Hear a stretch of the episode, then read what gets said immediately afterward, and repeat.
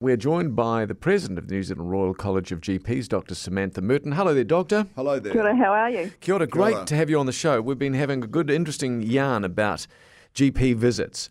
Should they be free in this country? Well, it's interesting, isn't it? Because different countries have different ways that they fund general um, visits to GPs, and so in the UK, I think it's all free, and in Australia, there's some part charges, and um, in other parts of the, of the globe, it might cost you the full fee. And I know that sort of I've got people who will come in and they'll go, "Oh, uh, I get."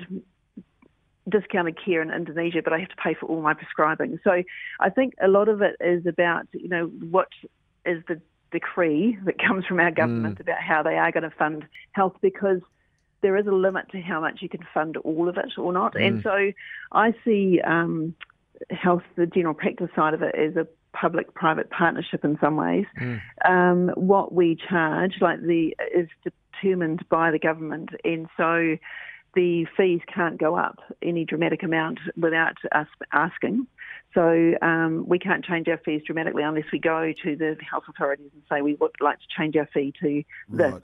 So currently it goes up by about the, what the CPI is. Right. Yeah. Is there an automatic um, subsidy from the government for every visit to a GP? We're very puzzled by a number of people that seem to have different ideas about this from the text messages we're getting. Yeah. So what happens is uh, every GP gets um, what they call a capitation sum, and that is a amount that is um, decreed by like you might have two and a bit visits a year. So what the government then says, well, for those two and a bit visits, we are going to subs- subsidise because that's the average. People Yeah. see doctors two and a half times a year. Yeah. Um, we're going to subsidise so much money. So I might, I don't know what it is now, but I might get $75 from the government for someone's two and a half visits Right. on average. And so that's all I get. So if you come and see me four times, then I don't get any more money from Right. the government for that. So if you were seeing me every week, Yeah. it would be costing me money because I wouldn't get any other subsidy for that, unless there are other ways that we can get some funds. So some practices do get fund that is for um, people who've got high needs or long-term conditions, or if they are on a community services card. Right. Can I just jump in there with the community services card? Because if more than 50% of a practice's enrolled patients are on low incomes, that then means the clinic can apply for extra funding from the government. So so they pay $19.50 if they've got a community services card, doctor, right? So Yep, how yep. much does the GP get over and above that $19.50?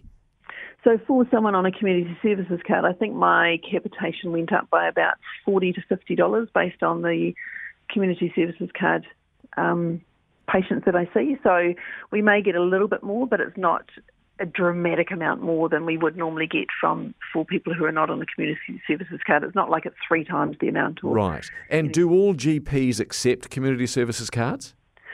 Not all do, and that depends on where you work, depending on you know what's the volume of community services card patients that you might have Right. in a region.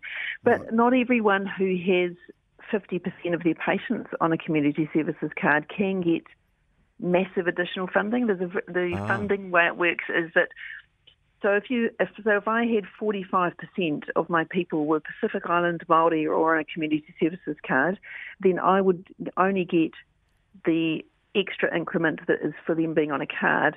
Whereas if I had 55%, I get a whole volume difference. Yeah. Right. Yeah. Okay. Look, just very, I'm so sorry. We are almost running out of time. There is a perception amongst those of us that aren't experts in the field, as you are, that there's a shortage of GPs in New Zealand. Is that correct or are we wrong? No, totally correct. There is an absolute shortage. Yeah. Right. Thank you. And is it going to get better in the next five years, 10 years? Well, if we can encourage lots of more doctors to come into training, that would be great. And I think we also need to try and work out ways of keeping our current doctors who are working um, able to do their job and managing it well so that we can keep them in the job as well. Highly stressful job? Um, very busy, very hard, and very complex. And so it's a great job, but it is um, sometimes it's hard yakka. Yeah. Oh, I'll bet. Doctor, you so much. you do a wonderful job. Thanks for taking some time. Thank you. Pleasure. Okay then. Bye. Take care. Dr. Samantha Murton, President, New Zealand Royal College of GPs.